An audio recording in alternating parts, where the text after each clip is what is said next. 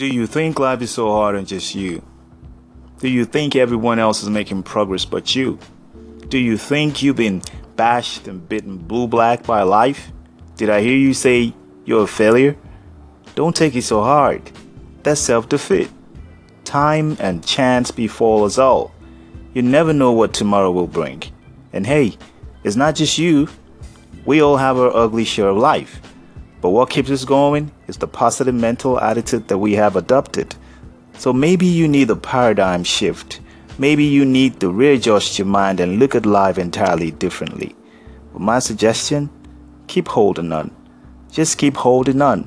And then you see the light at the end of the tunnel.